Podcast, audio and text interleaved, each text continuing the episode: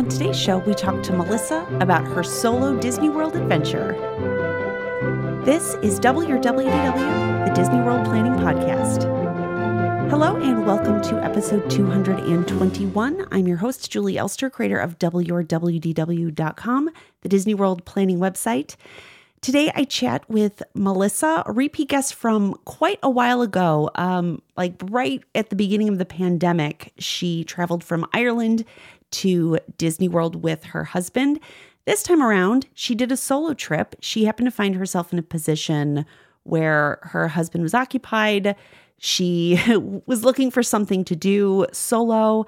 And she suggested to him jokingly, maybe I should go to Disney World. And he was like, that sounds good. Go for it. And so she did. And so we talk a lot about solo travel. Um, and I've had some guests before, you know, come on and discuss solo travel. But this time around, we talk about um, not only how to plan things when it's just for one person, but also as a woman traveling alone, how to be vigilant, things to look out for, and really what a great option Disney World is for your first time solo trip. If this is something you're nervous about doing, want to do, but just don't know that you have it in you, Disney's a great starting place for solo travel. So that is a big part of this episode. Um, we talk about hard to get reservations. She, just because she was alone, she did not skimp on dining. So, a lot of really great dining and tips for securing those dining reservations. We talk about split stays. We go from boardwalk to all stars. So, quite the difference here. We spend a great deal of time discussing Standby Skipper throughout this episode as well. Some things have changed since I used it. I know my review previously was somewhat mediocre, so we discussed that, um, some of the issues she had, the successes she had. So, uh, you know, it might be worth revisiting uh, on my next trip, or if it's something you're considering using as a tool to help you secure Genie Plus Lightning Lanes, you'll definitely want to listen because we have a ton of thoughts on Standby Skipper. But I'm just going to go ahead and let Melissa tell us all about her solo trip. Hi, Melissa. Welcome to the podcast. Hi, Julie. I'm thrilled to be here. You are thrilled to be back. You were a guest. It was quite a while ago. When were you on last? I was on just after the world shut down completely. and none of us knew what was going to happen. um, that was for a trip back in February 2020. You were like, oh, there's no one else going to Disney yeah. World, so maybe I'll record with her. okay, so remind us on that last trip you went with your family, right, on that one? Yeah, that was a trip with my husband, and it was around Princess Weekend as well. Okay. So that I think we did nine nights that time. And this time, instead of family, just you, solo trip. Just me, and very strange and very unusual. And I kind of like to think of myself as a pretty independent person, but Disney is definitely something that my husband and I both love very much. And we've always gone together. So it was a different set of circumstances. Okay. How did he react when you decided to go solo? As this is something that, you know, it's one of his interests as well. How did he respond to that? So he is involved in an amateur musical society and they had a show coming up. Actually, it's next week. So a few months ago, I said, Well, you're rehearsing four days a week and I'm on my own and there's nothing for me to look forward to. Maybe I'll go to Disney World. Joking. and he said, Okay, yeah, go on ahead. And I said, Oh, okay, maybe I will then. And then all, like, of a sudden oh, I was oh, looking at flights. Okay. and I was there. it's amazing how much more affordable it is when it's just one person. As somebody who's gone oh, by definitely. herself. Yeah, it's it's uh far more affordable when you're doing just you. All right, well, where are you coming from? This is not a small trip for you. No, I'm coming from Ireland. How long is that flight?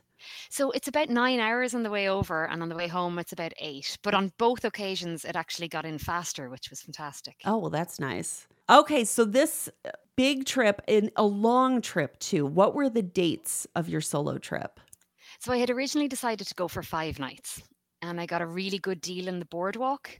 And then the more I thought about it, a lot of our enjoyment of Disney is around food. And I was having trouble fitting in all my dining reservations. and I said to him, Would you mind if I stayed an extra two nights? And he was like, Yeah, go for it. I'll have more rehearsals. So I ended up adding on two extra nights at All Star Movies at the end. For specifically because you wanted to eat at more places? You had more dining reservations than you did days at Disney? kind that- of. And also because I just got hungry for more, pardon the pun. All right. So we did, so we ended up doing a split stay. The first portion, the bulk of it is at Boardwalk. And then the second portion, the last couple of nights are All Stars.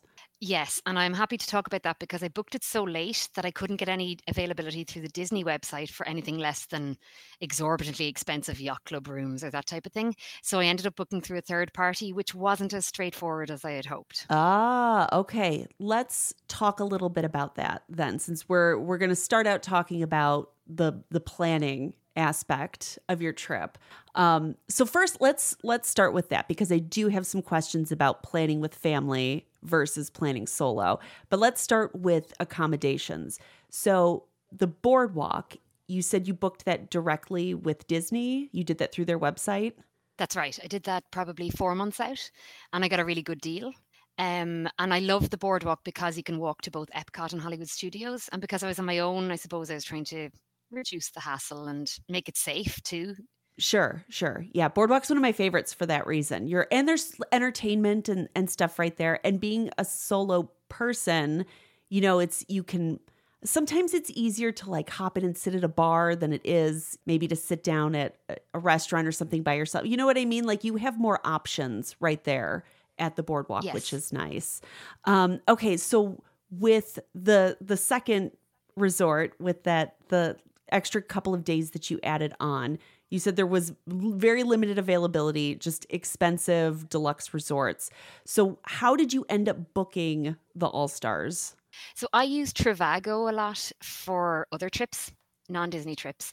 And I just looked on there and I found a deal for All Star movies. Now, it wasn't as cheap as it could have been, but I traveled probably in one of the busiest times of the year between President's Day weekend and then the Princess weekend. So I ended up getting two nights through a website called Stay for Long. Um, if people aren't familiar with Trivago, it essentially compiles a lot of different third party websites for any place you want to visit and gives you uh, price comparisons. I don't think it's a reflection on the actual website I used, but the problem was that they didn't give me the Disney resort confirmation number. Oh, I okay. reached, yeah. So I booked it about maybe 10, 11 days out. A few days later, I phoned Disney. They had no record of me. So I, oh, no. yeah, got in contact with the website. They said, oh, we'll get on to Disney and get your confirmation number. And then it was actually the day I was checking out a boardwalk. I suddenly realized, oh my God, I don't have a confirmation number. Oh my goodness. Emailed them in a panic. And the thing is, I was fine because it was the end of my stay. So I could still make dining reservations and things for that day, and there was no problem. But if it had been the beginning of my stay, I would have missed out on the 60 day advanced dining reservations, that kind of thing. So a very lovely lady in the boardwalk lobby was able to find my reservation on her tablet. Oh, um, oh, good. So, uh, and actually, the original website got back to me with another confirmation number that wasn't even correct. Oh, geez. yeah. So it's something that I would be wary about in the future.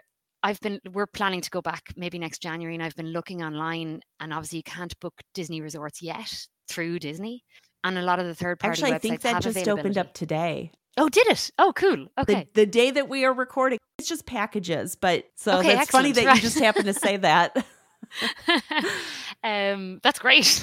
um, because I would do it again, but I would leave myself plenty of time to make sure I got the Disney reservation number. Yeah, I've never tried booking through a third party app. Um, you know, like Expedia or Orbitz or whatever, you know, hotels.com, whatever your preferred third party app is. I've never done it with a Disney resort. There are some people who swear by it because they're like, oh, there are ways you can stack points or you can do, you know, if you, eh, eh, the, you know, like some some of the websites will do, like they won't tell you the name of the resort, but you there are certain clues and they're like well if you look at this this and this if it says it has these things you know it's a disney resort and then you can get it for cheap. I am not somebody who wants to gamble with my vacation so i've never done anything like that. But your situation i've had other similar experiences with third party websites that sound kind of similar to what you're describing that would make me nervous to do that you know? So I'm glad it worked out, but but I definitely understand the hesitation and and the warning to listeners. Yes, worth. I mean, especially if you get a good deal. I mean, next January you're looking at 120 euro, which is the same as dollars now per night in any of the All Stars, and that's really cheap. Yeah, it is. It is for any hotel. I think the All Stars are are pretty good price wise. Okay, let's talk a little bit about the planning aspect because, like we said, your previous trips it was you know it was family. It wasn't just you it was you and your husband. So planning is going to be different when it's just yourself. But it sounds like you're still interested in doing dining reservations and stuff. So how did planning change for solo trips versus trips with your husband? So the first thing i did was ask him if there were any if there was going to be anywhere that he would be disappointed or annoyed that he would miss out on That's so, so kind were, of you. so, so considerate on my seven day trip by myself to Disney World. Well, you know, it's you you laugh, but I don't always make those accommodations for my husband. so really the only places he said were a handful of places that he, we had never been and he was afraid that if I went and didn't like it that I'd then say I don't want to go back, whereas it was somewhere he would like to try. So, for example, 50s prime time we've never been to, and he was like, I don't know if you're going to like that that much, and I really want to try it. Okay, so, okay, that makes sense. Yeah. I think that's yeah. reasonable request. Yeah, yeah, it was that was fair. So the other thing is that I love character dining, and my husband likes it, but more tolerates it for me than anything else. And there was a particular dining reservation that we've never done, which was Cinderella's Royal Table, which has become so expensive that I thought to myself, oh, maybe I'll just do it by myself and then it'll be half the price and I'll still get to have experienced it. so that was one of my main priorities. Okay. So Cinderella's Royal Table was a high priority. How did you feel about dining by yourself? Like some people get anxiety about it or they're just absolute like, I will not do it. Was this something that concerned you or did you take no issue with the thought of dining by yourself? No, I don't mind it at all. I've done it before. I think for people who are more anxious about it, a good tip is to tend to go to the lounges. I found that people invariably talked to me if I ate at a lounge. That's why I was saying, like at the boardwalk, you know, there's eh, plenty of like bars and stuff, like just places where it's so much easier as a solo person to go and mingle and talk to people. Um, but you know, so that's why I thought the boardwalk was a great area for that exact same reason. Although I will say that sometimes I wasn't really in the mood to be talking to people, and yet people would keep talking to me. so you have to be aware of that if you don't really want to have four conversations over dinner with various people who arrive and leave. Yeah. Uh, that's funny. Read the room. okay, so dining alone doesn't bother you. How about planning for days, any activities, character meets? Like you talked about doing character meals, doing stuff like that. None of that intimidated you or bothered you to do solo? No, and it it gave me the opportunity, I think, to do things like so. My husband is very accommodating and will do, generally speaking, 99% of the time, we want to do the same things anyway. But he will come along to things that he's not as interested in like say waiting in line for a character or something but i still know that it's not really his thing. So it was nice to be able to make those type of decisions by myself and not have to worry about inconveniencing anybody else you don't have to consider anybody else when you are yes. traveling solo. You don't have to stop and ask anybody. You can just enjoy it on your own. Now how about when something's really fun or exciting do you feel like you're missing out on anything? Like if you know you have a great meal or great character experience, do you feel like you're missing something that you can't like turn to your husband and and be like, "Oh my god, did you see that? That was so great. That was so cool." Does that bother you at all or is that not a consideration for you? So I texted him a lot. okay, so you did have that conversation. It just we basically he might as yeah. well have been there. He just wasn't there in person. okay. We played a game as well where I think it was day two or three. I went to baseline and I sent him a picture of the inside of the window and I said, Guess where I am? And he was like, I love this game. Keep this going. Oh, so I would fun. send him obscure little photographs of different areas of the park and he would guess where I was. Was and he, he, got them right 99% of the time. I Oh, don't know how good. because on the plane home, I was looking at my photographs going, I don't even know where that was. And I was there three days ago. All right. Do you guys do you track each other's locations? Do you do like find my uh, on each other? He could have been can, cheating. He could don't have been think we cheating. did. No, no, actually, you're, no, he wasn't. He wasn't cheating. He just, he's a very visual person who's been there a lot. my husband, if I'm because he always jokes that I'm like a speed walker. He's like, you're just like darting through people. So when I'm there alone, sometimes he'll open up Find My. He'll do like a video of like my little icon. It'll be like zigzagging and zipping through the park at a crazy speed. He's like, what are you on, like a scooter or something? Like, Look at you go. I'm also a very fast walker, but so is my husband. So, but I did find that it is easier to navigate when you're not looking behind or in front to see if somebody else is with you or they got delayed by a crowd. Yes, yeah, to see if somebody's keeping up with you. All right, since it's just you, are you planning on utilizing things like Genie Plus or, you know, cuz it's it can be easier to like you said to zip around and run from thing to thing. I used Genie Plus five out of seven of the days. I don't typically like to wait in line. So I just figured it'd be more convenient. But I also decided because it was only me, if I wanted to get individual lightning lanes and Genie Plus selections, it was going to be that little bit more difficult. So I actually, with a lot of difficulty, managed to get standby skipper. Okay, I'm curious what your thoughts are on Standby Skipper. So, for anybody who doesn't know, this is a third party app. You have to pay to use their service, but they will pull Genie Plus Lightning lanes for you. So, you basically give it your priorities.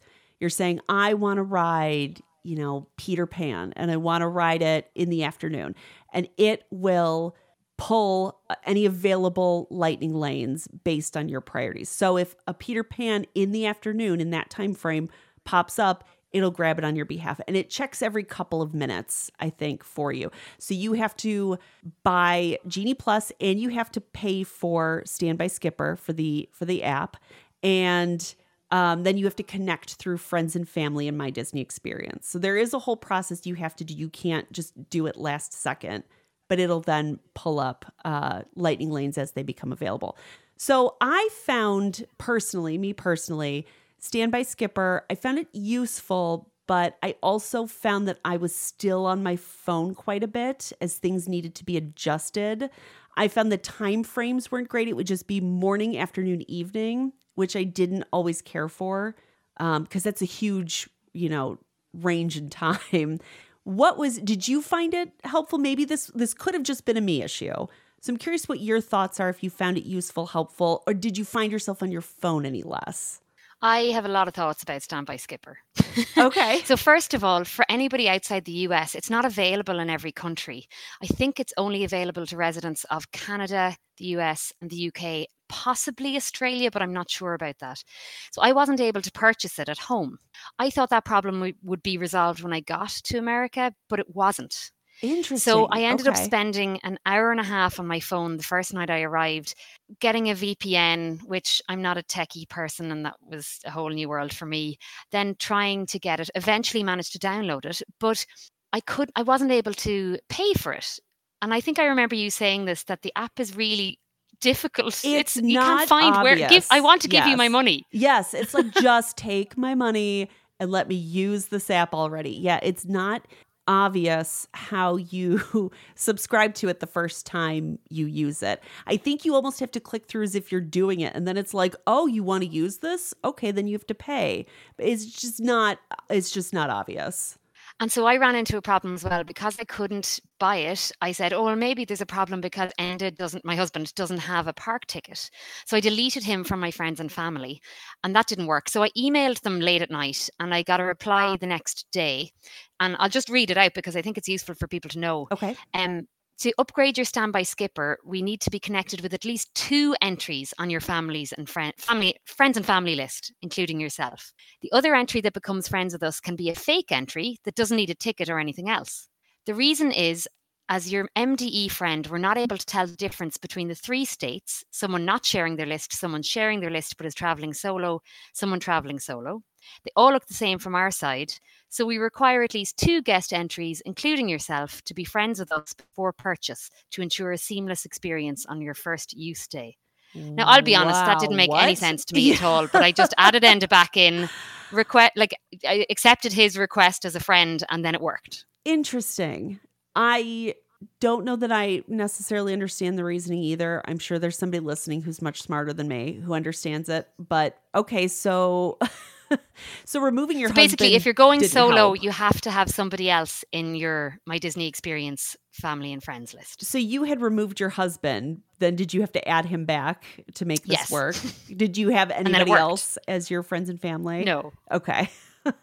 so you ended up making it harder for yourself when you removed him, is what it turns out. But it didn't work before that either, so I don't know. It was probably just me. Oh, very strange. Yeah, the the app is not um intuitive. It really isn't. Like I feel like with an app like this you should be able to just open it and and immediately figure it out. You know, like this seems the obvious place where I should be clicking to pay, to sign up, to put my information and it is not obvious.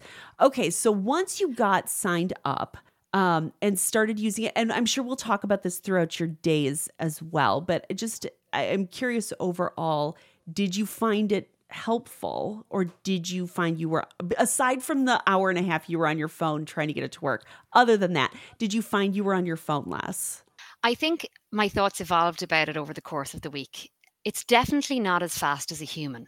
So, if you're the type of person like me who is organized, know exactly what you're doing, knows how to navigate Genie Plus, all of that, I'm not sure it's necessary. Having said that, where I found it stood out was for people who really aren't sure how to use Genie Plus or don't really want the hassle of having to set an alarm for when they can book their next lightning lane, that sort of thing. And also, I found it really useful for finding rarer lightning lanes later in the day. So, for example, there were a couple of times where I asked it to find something that was sold out and it would find it for later on. And I didn't have to keep constantly refreshing. So, that I think was worth the money to me. Okay. I 100% agree with that take. Where if, because Genie Plus is also confusing. It's another app that I'm like, this needs to be more intuitive. I wish that it was its own app, the Genie Plus part, instead of my Disney experience. Like, I wish it was just its own thing because this current setup is confusing and it's not intuitive.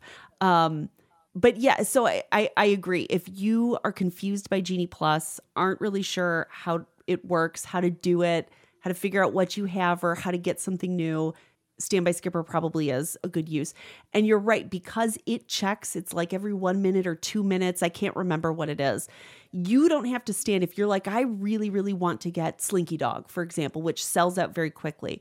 You don't have to sit there and keep refresh, refresh, refresh, because that would be how I would do it, just as a human. I would keep refreshing it until hopefully, fingers crossed, a time pops up.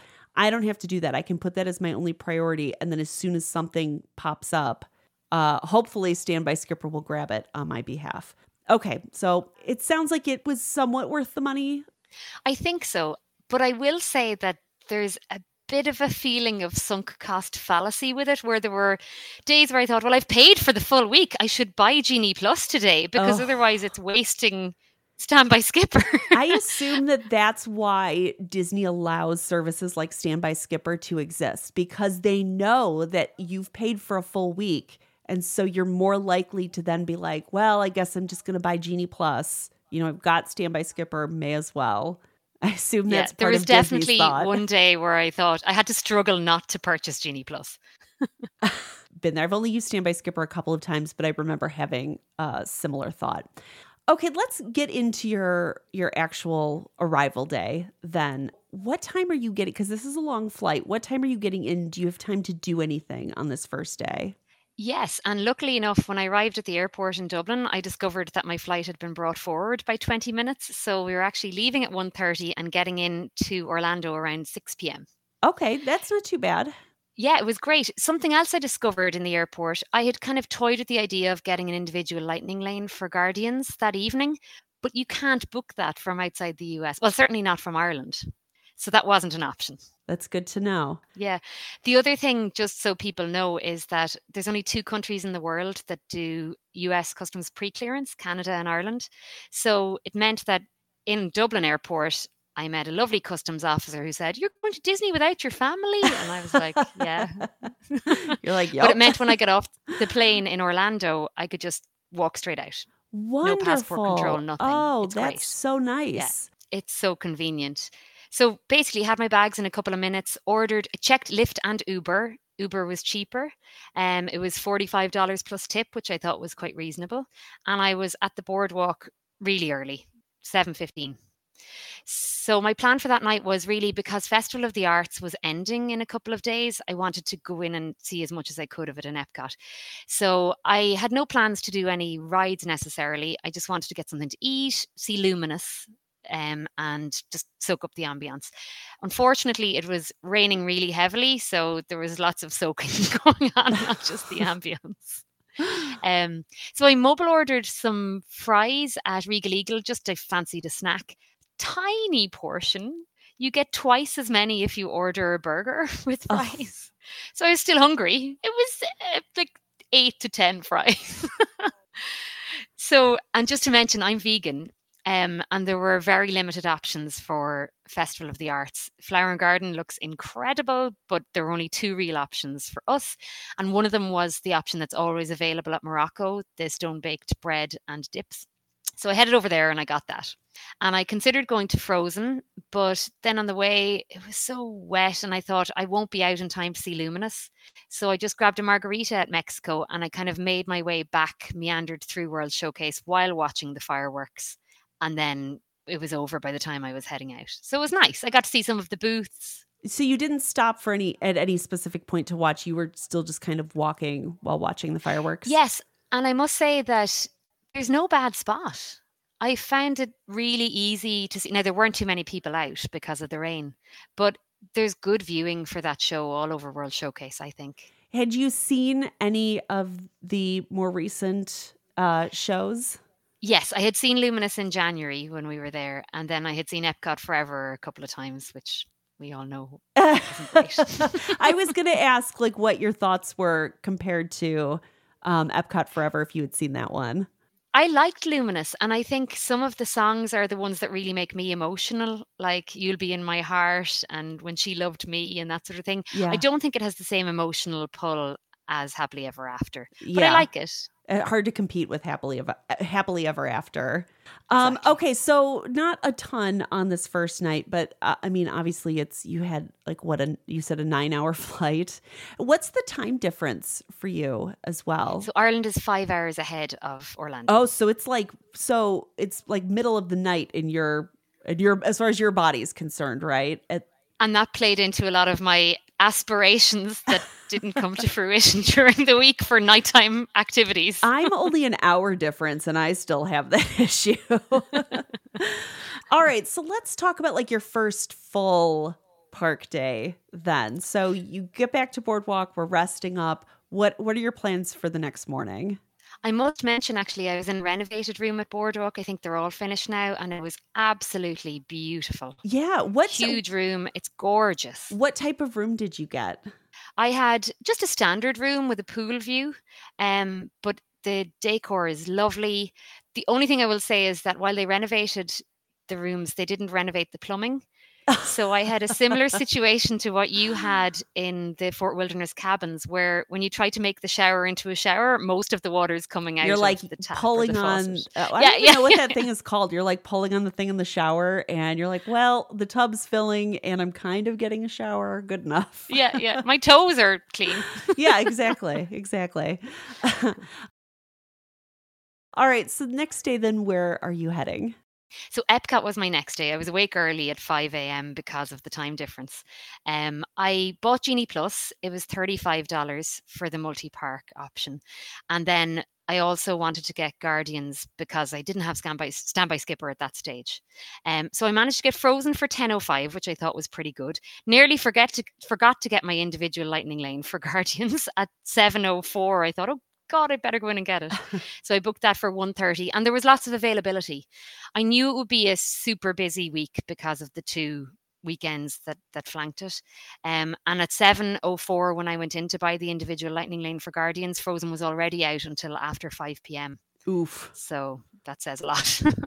it does. Um, so I left the room at 7:45 and I was through security by 7:55 and it took a couple of minutes to get through the early entry check and they held us on the bridge to France everyone was wet it was still raining heavily at that stage but we started moving fairly consistently at 10 past 8 and got as far as the corner into Ratatouille and then just to say, anyone with a stroller at that last corner before you come into Ratatouille, they make you get rid of your stroller. So just be prepared. A lot of people had to dart off to the right and lose their place in line. Oh, so just be ready. Have your yeah, kids out. That's a good tip. Um, so got into the building at 8:20, and I was on the ride at 8:35, which I thought was incredible. I love being able to come in through International Gateway it really makes such a difference. And I was worried, like with Skyliner access, that it would be way busier at International Gateway. It's really not bad. It's not bad. And you can get in so quickly and smoothly. And it's, I mean, it is still a walk then to get over to Frozen, but just so smooth. I absolutely love coming in that way. And I think arriving just that extra few minutes earlier, say before eight, made a big difference. Like when I left Ratatouille, it was a 70 minute wait and i well believe it the line was oh, way yeah. beyond Chefs de France yeah that i can't believe that that ride still gets such crazy long lines it's just insane I think it's a victim of its own popularity to yeah. some extent, maybe. I mean, it's great, but but se- but seventy minutes, like oh, I would not wait seventy minutes. I just seventy minutes within early entry. Ooh, yes, yeah, your whole early entry is gone, and then some. So that's amazing that you were basically on and off. Mm-hmm. Yes. So, so, then I went to Soarin'. Okay. Soarin' was 15 minutes at 8.53, which it took all of 15 minutes, but I had my first experience of being a solo traveler being brilliant because I was a bit back in line and they said, Is anyone on their own? I said, I am. And I got to go straight in. and then you, you know, you walk up doing like your princess wave as you walk yes. by everybody. Love that. So when I got off Soarin', it was 65 minutes. Oh wow! So, eh and that was at like five past nine, maybe. Oh man! Yeah. So you weren't kidding when you were like, "I was expecting a busy day." It really we're starting out that way. But thankfully, living with the land had no line at all, so I got straight on that. I should hope not. I don't know anybody's rope dropping that one. So I had a 10 a.m. reservation for Garden Grill. So I went up a bit early to see if they might be able to seat me, and I requested a table on the lower level because I just prefer it for the view of the ride. Um, so at that point, I got my email reply from Standby Skipper, so I managed to figure that out while I was waiting. Um, love, love, love Garden Grill. It's just so tasty. As a vegan, you have an option of impossible sausage, breakfast potatoes, just egg, and mini wa- Mickey waffles. Um, but I don't eat just eggs, so I asked for a platter without that. That was no problem. And then they brought me a second one at my request, and I ate my weight in breakfast food. oh, wonderful! I've I've done the the plant based lunch. I've never done the plant based breakfast there. So it sounds similar to I think kind of where they do the plant based at any any restaurant. Like even Ohana is kind of like a similar. They're like, here's your plant based sausage and your fake eggs and some potatoes. It is definitely similar, but much better. I didn't enjoy the breakfast at Ohana. I didn't think the quality was as good. So yeah, the, it's it's much tastier for some reason. Oh, you'll okay. see later in the week. I go back. Okay, okay, okay. How were the character interactions? Oh, so good. And I had a so part of what I enjoy about going to Disney World is I collect mini ears and Disney dresses and bags. So a lot of it is the fashion and the dressing up, which my husband sometimes get a, gets annoyed because I'm like, we have to go back to the resort in the afternoon and change. I must have two outfits per day. So he didn't have to deal with that. So I had my Chip 'n' Dale dress and ears and Loungefly. So they love that, obviously. It makes it much easier if you can point to something on your clothes or that sort of thing to make conversation. Yes. So I highly recommend wearing something Disney and pointing that out because they really can feed off that. Okay, and how about how are you doing pictures since it's just you at the you know there's no PhotoPass photographer at these meals? I took a selfie for the first character and then a really helpful family at the table beside me offered to take my photograph. And I found that throughout the trip, people were really willing to take photos and would offer to do it. Oh, that's nice. That's nice. Okay. Um, after breakfast, then where are we headed? So I had my frozen lightning lane, so tapped in there. Um, at that point, the standby for Frozen was 100 minutes. Nemo was 45. Oh, Just Nemo. to give you an idea. Nemo was 45. I know, but I walked onto Frozen, which was great. Um, and it was 130 minutes by the time I got off. Man. So I decided then to go to the next show of the American Adventure. So I wandered over there. Um, really liked that. It was early in the day, so I didn't nap, which I have done at times in the past. um, and then I had booked a Spaceship Earth Lightning Lane.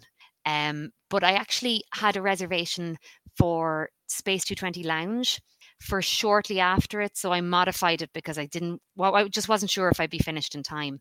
Just to say as well, the Space 220 Lounge reservations are obviously really hard to get, but I used addmoremagic.com and it was really successful in getting me that this time and the last time. Yes, I've had great luck with them as well. Somebody, it was a podcast. I think I had like two podcast guests in a row talk about it. And I was like, I've never used this. And now I've used it a few times and been able to get difficult reservations like Space 220 Lounge.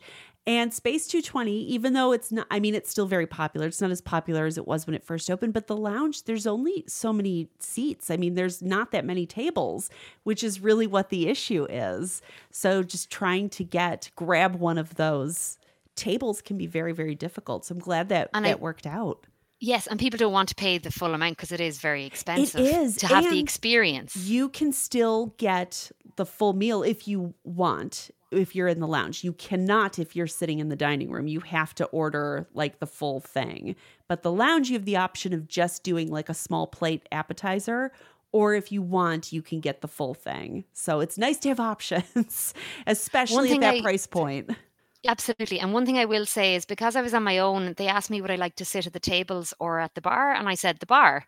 But I would recommend sitting at the tables because I couldn't see the space windows. Your back is to the windows. yes, the there is a mirror, but it's not the same.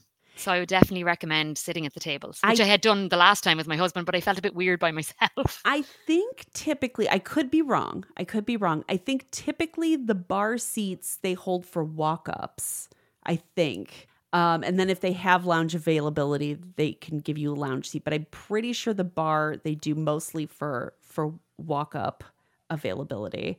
You know, it's you tried it. You sounds like you did the table the last time. You know, so you tried it. But but yeah, something to keep in mind if the bar is given to you as an option. Your back is to all the windows. I will say that the drinks, if you're not getting a cocktail, or fairly reasonably priced. I got a bottle of Corona and it was eight dollars, which is probably the cheapest drink I've had in Disney World in several years. eight dollar bottle of Corona. oh my gosh, their cocktails are good though, they're, and they're strong. Like sometimes you order, you know, a fourteen dollar cocktail. And you're like, did they even put alcohol in this? Like for $14, like I'm not saying I want to be doing shots, but you know, for $14, you're like, okay, what am I paying for here? Um, but the cocktails are are they're strong at Space 220. I've had a couple and I'm like, woo. So you do get your money's worth as far as that goes, if that means anything to anybody. Just as well, I just had the Corona then. yeah, right. Um, okay, so w- did you end up ordering just an appetizer? What did you eat at Space 220? No, I was so full from Garden Grill, I just had a drink. I kind of just wanted to experience the ambiance. Okay, okay. Well, and you know, that's helpful to your wallet as well, because even the appetizers are a little pricey at Space 220. Okay, so after that, then where are you headed? So at this point, Standby Skipper had got me a Figment Lightning Lane. Um, I will say that the way I used it tended to be to request a single ride at a time because I had other plans for the day and maybe every day I wasn't staying in the park late. So you can do an option where you just select every single type of lightning lane you want and they'll get it in a random order as to which is the next. Or you can do one at a time. So at this point, I had stacked Figment, Spaceship Earth, and my individual Lightning Lane for Guardians. So I and I also had plans to meet friends at three o'clock in Mexico. So knocked all of those out. Um, I got Conga on Guardians, which is my least favorite song. okay. and spoiler alert, I did it again, and it was still Conga Conga again. another day. Ugh. just not my favorite. I love that song. I love that song. I just um I've gotten it so many times that I'm like, all right, Yeah, let's yeah. let's try something else. I sat beside a lovely lady who had abandoned her. She was like, I've abandoned my husband and child to go on this ride. I've never been on it. And I was like, Oh, I'm so excited for you. It was so nice to be on it with somebody who didn't know what to expect. right, right. Um, so then I wandered around some of the art booths for a while and met my friends in Mexico at three o'clock. And it was still lashing rain at this stage. So we headed to Regal Eagle for some cover and hung out there for a while, and that was lovely. Um, and then I had to go back to the boardwalk because I was meeting a different set of friends in the evening time. Are these Disney friends? Yes. Yeah. yeah, pretty it's much. fun to meet up with Disney friends, you know? It's it's um it's an interesting community when you start like chatting with people online or whatever who also share a love of Disney. It's fun to like eventually meet them in real life. Absolutely. And I have friends at home who are like, who are all these people you're Right? meeting in Yeah. Disney World? Yeah, I've had similar conversations. You're like, it's fine. It's fine. They're Disney Yeah, people. yeah. Don't worry about it. so we, with my second set of friends, we decided to meet in Ale and Compass Lounge, um, which is lovely. I will say that the cauliflower app there used to be vegan and it's not anymore, just if anybody had it in the past. So I, I- ended up eating fries for I assume they was make it with milk, like they Yes. Yeah. Yeah. I have Yeah. a girlfriend who's vegan, and we had the same conversation where she's like, I used to be able to eat this, and now it's made with milk. so disappointing. Anyway, I ate fries and that was fine. They were delicious. Um, so I was home in bed by ten fifteen. So ready for the next day, which was my biggest day. Oh, okay. What's going on the next day? So I decided to do the four parks challenge, but just to make it even more challenging, I decided I would add in Disney Springs. Oh my gosh, Disney Springs. Okay. What are the goals of your four park challenge? What do you have to achieve? Okay, so I have to do an attraction, meet a character, have a drink everywhere except Magic Kingdom, obviously, take a photo with the park icon, see some entertainment that's unique to that park, and shop a bit. And I have to admit, as you will see towards the end of the evening, it doesn't all go according to plan. It's, I gotta, I was surprised at how exhausting the four park challenge could be. And you have added more things than I did when I did mine. All right. Now, how do these rules work at Disney Springs? Obviously, shopping, drink you can do. I suppose there's a photo pass studio. There is some entertainment there, but that you'd probably have to plan ahead. Attractions, um, I guess there are some, but they're all paid attractions. I'm just well, yeah, it, you know, we'll it we'll was get very into much it. modified. Yes, we'll, we'll get Springs. into it. We'll get into it. Okay. when you decided to do the four park challenge, did you have a game plan ahead of time? Did you know Yes. how you wanted to tackle it? Yes. Okay. So walk us through what your thought process was. So I got up at 6:20 a.m. My plan was to start in Magic Kingdom, which I know is unusual. Most people start in Animal Kingdom because it opens earlier, but I wanted to knock that out early because I don't know, just did. Crowds. Crowds is Um, probably the answer. yes, well, true.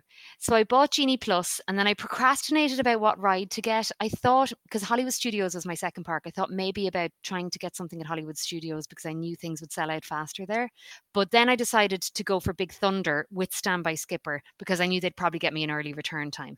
Um, so I ended up getting a 905 reservation for Big Thunder, so that worked out well. Okay. So I was on the bus at 7:33 and I was at Magic Kingdom by 7:46, which was really quick.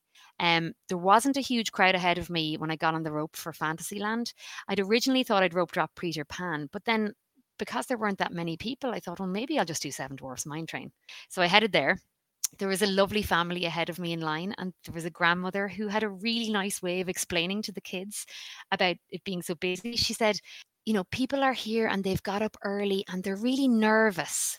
They're just nervous because they've only come into the park. And sometimes they might forget their manners because they're nervous. Oh But, wow. you know, if they push or if they're rude, it's just because there's, you know, they got up so early and they're a bit anxious about the day. wow. And I just thought that was so lovely. She's really writing them so many more passes than I would. I suppose it's what we want to teach our children, right? Is acceptance and tolerance. Um, but yeah, she's nicer than I would be. so she actually ended up riding with me, and I said, "Oh, oh will fun. the two grandkids like it?" And she said, "Oh, the one in red will love it, but the one in blue is going to absolutely hate it." Oh. And I could hear him crying when they got off the ride. Oh no! All right, so you managed to rope drop um, mine train then. So now I was off by 8.50. Oh, wonderful. Wonderful. Yeah. So I decided then to go to Princess Fairy Tale Hall to get my character meet out of the way. Um, so I only waited obviously a few minutes. And it's nice. I didn't realize if you go there for nine o'clock, the four princesses come out and wave at everybody. And then they go in and to their respective meet and greets. They have to make their grand entrance. yes, exactly. Um, so I decided to meet Tiana and Rapunzel. Um, but unfortunately, the cast members never told me that you have to tap your magic band for the photographs. And it's a box, not a human. Oh. So I ended up not oh. getting any photos from that meet and greet. So definitely remember you have to tap after each oh. princess, and oh. the tap station is right beside where the camera is. Yeah. So think of the box camera for anybody who isn't sure what we're talking about. We, typically, when you do a character meet and there's a PhotoPass photographer, when you're done, they will scan your magic band and that's how you get your photos. So, certain character meets, there's not a human photographer. There's like an automated box and it'll take photos of you as you're interacting with the character. But you have to think of that box as the photographer, you still have to go and tap your magic band the same way you would with a human in order to get the photos. It's different than ride photos, which will typically automatically appear the RFID chip in your magic band. Um, you know, it'll it'll read that, it'll know you were on the ride, and you'll automatically get those photos. It's not the same thing with the character meets. So, lesson learned the hard way did you reach out to Disney? They can find and send you those photos. And I bet because you were one of the first, you'd get them in an instant. I was the second group in line, so I'm pretty sure I could have got them very easily, but I didn't bother. You know, you still could. You still could yeah, if you could. Yeah. Oh yeah, yeah. You don't have to do it like same day. Like you could send an email now. There's a form that you fill out. I'll put a link in the show notes in case anybody's curious about it. If for whatever reason your RFID chip doesn't work and you don't get a ride photo or something like this happens where you miss the character photos, you can just fill out a quick form. It'll be like, "Hey, approximately what time were you there? You know, who were you meeting? What what color was your shirt? Like what were you wearing?" And I think they ask like if you have it, you know, send us a photo of you that day so we can see what you look like and what you're wearing. And they'll come back, they'll send you your photos. I've had it work literally every single time I've done it. I'm I not did not sure. know there was a form. That's yeah, fantastic. I'll send it to you when we're done talking. Okay, thank you. yeah, I'll send it your way. Yeah, it's so easy. Um, it's you know sometimes it takes them a little bit just to to get back to you. But as far as like researching, if you were like, listen, I was the second person in on this day, I bet they I bet they'd get back to you really quickly with those photos. So Excellent. your four park challenge, you did not fail this this first park because we no. can still get those photos. It's it can exactly. happen. All right. So we so did I, an attraction, we did a character meet. What's next on your list? So I went to Big Thunder, walked on that. Then I went to Main Street to get my photo with the park icon, obviously, and see some entertainment. Um, managed to get a lightning lane for 11.05 for Mickey and Minnie's Runaway, Runaway Railway. Um, I got that myself. I didn't rely on Standby Skipper for that one. Um, that's where I kind of thought it's not as fast as a human. And I know their whole mission statement is not to take over the entire system and ruin it for normal people. Um, but that was just one example. So did some shopping in the Emporium, spotted the Dapper Dans coming up Main Street singing on the trolley. So that was lovely. So at 9.52, I decided I was going to leave for Hollywood Studios and just uh, because it's new that the park hopping is back before or at any time, just so people know the buses between the parks only start at 10 a.m. So I knew I there was no point in leaving before that. Um, so got the bus at 12 minutes past 10. Um, there were 10 teenage girls who had no adults with them who were screaming and singing at the tops of their voices. So that was an entertaining trip. um, but I got into Hollywood Studios eventually at 10:35. So I went to Baseline initially to get my drink. Um, that was a very disorganized queue. People weren't sure how to line up, but eventually got something to drink um, and enjoyed that with a little bit of people watching and then headed to my lightning lane for Mickey and Minnie's. Um, when I went there, the line was out the door for Lightning Lane. So I said, I'll give it a few minutes. Went to Municiberg, um, met Frozone and Sully.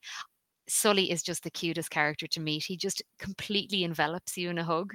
I have such great photos from that meet and greet, and there's no lines back there. It's brilliant. It's wonderful. It's such a hidden gem over there. Yes, no, it was fantastic.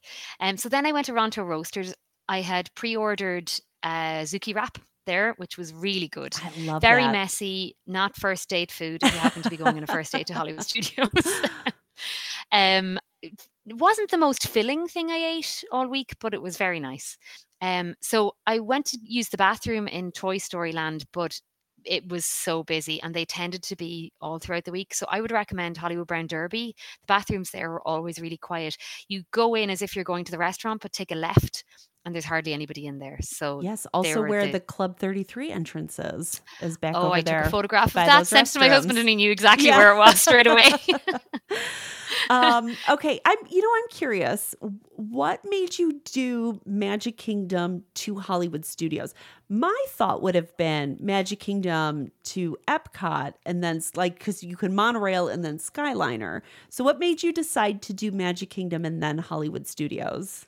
So there were two main things. The first was that Epcot had um, deluxe, extra deluxe hours that evening. Mm, okay. So I knew that if I ran into any trouble completing the challenge, although I had set myself the challenge to be finished at normal park finish, but just in case.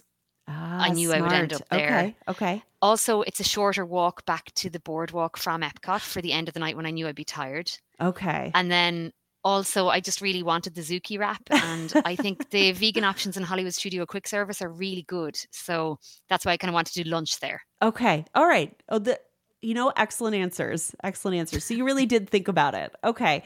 All right. So by the time you were done with that, did Runaway Railway had the line kind of simmered down a little bit? Yes. As we went in, they made an announcement which I couldn't hear fully something about you'd be straight into the cartoon. And it turned out that the storms for the previous couple of days had damaged the roof. So the pre show wasn't working. Oh, Now, I was delighted because I have seen it multiple Time times. so I saver don't for need see it you, again. But right. yeah, exactly. But if it was somebody who was their first time, I think you know, been. they probably They, they you- wouldn't know what they I was going to say you don't know what you're missing. Um, the very first time my family did it, I, I think it was um, like right after everything reopened with COVID, and they weren't doing a lot of those types of pre-shows because they don't want people. At that time, they were like, we don't want a bunch of people packed in this room, so they, you know, you just kind of walked through. And my family had no idea, and I didn't. I think I told my husband, but I didn't even tell my kids. And it took nothing away. Now they've seen it and they're like, oh, wow, that's really cool. But you're right. If you don't know, it takes nothing away. Yeah. So then I shopped down Sunset Boulevard for a little while and then I headed for the bus for Animal Kingdom. So I was at the bus stop at 12.35 and it came at 12.50. Um, and I got there just after one o'clock. Okay. Um, there was a big line for the Tree of Life photos and I found that all throughout the week that you really had to wait for those photos. Um, so I went to Dawa Bar. It's a favorite of myself and my husband, and we like to sit at the little stools at the edge. But when I went to sit down, the two ladies who were sitting there said, Oh, you can't order a drink from here. You have to get into the line and then sit down.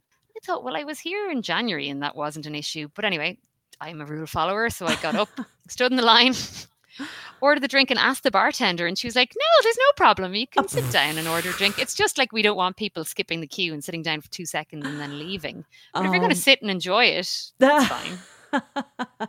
All right. So don't believe everything you hear from random strangers in a bar is the Exactly. lesson that we're taking away from this. okay. so right. the Harambe drummers were playing across the way, which was lovely. So that was my unique park entertainment sorted out. Um, and the funny enough, when I was leaving there, the lightning lane queue for the safari was past Dawa Bar. Ooh. Like it was outrageous. So I was glad I hadn't got a lightning lane for that. um, so at this point, I saw the drummers on their flotilla go past, which is, I think, my favorite entertainment in all of Disney World are those flotillas in Animal Kingdom. I just Mhm. love them.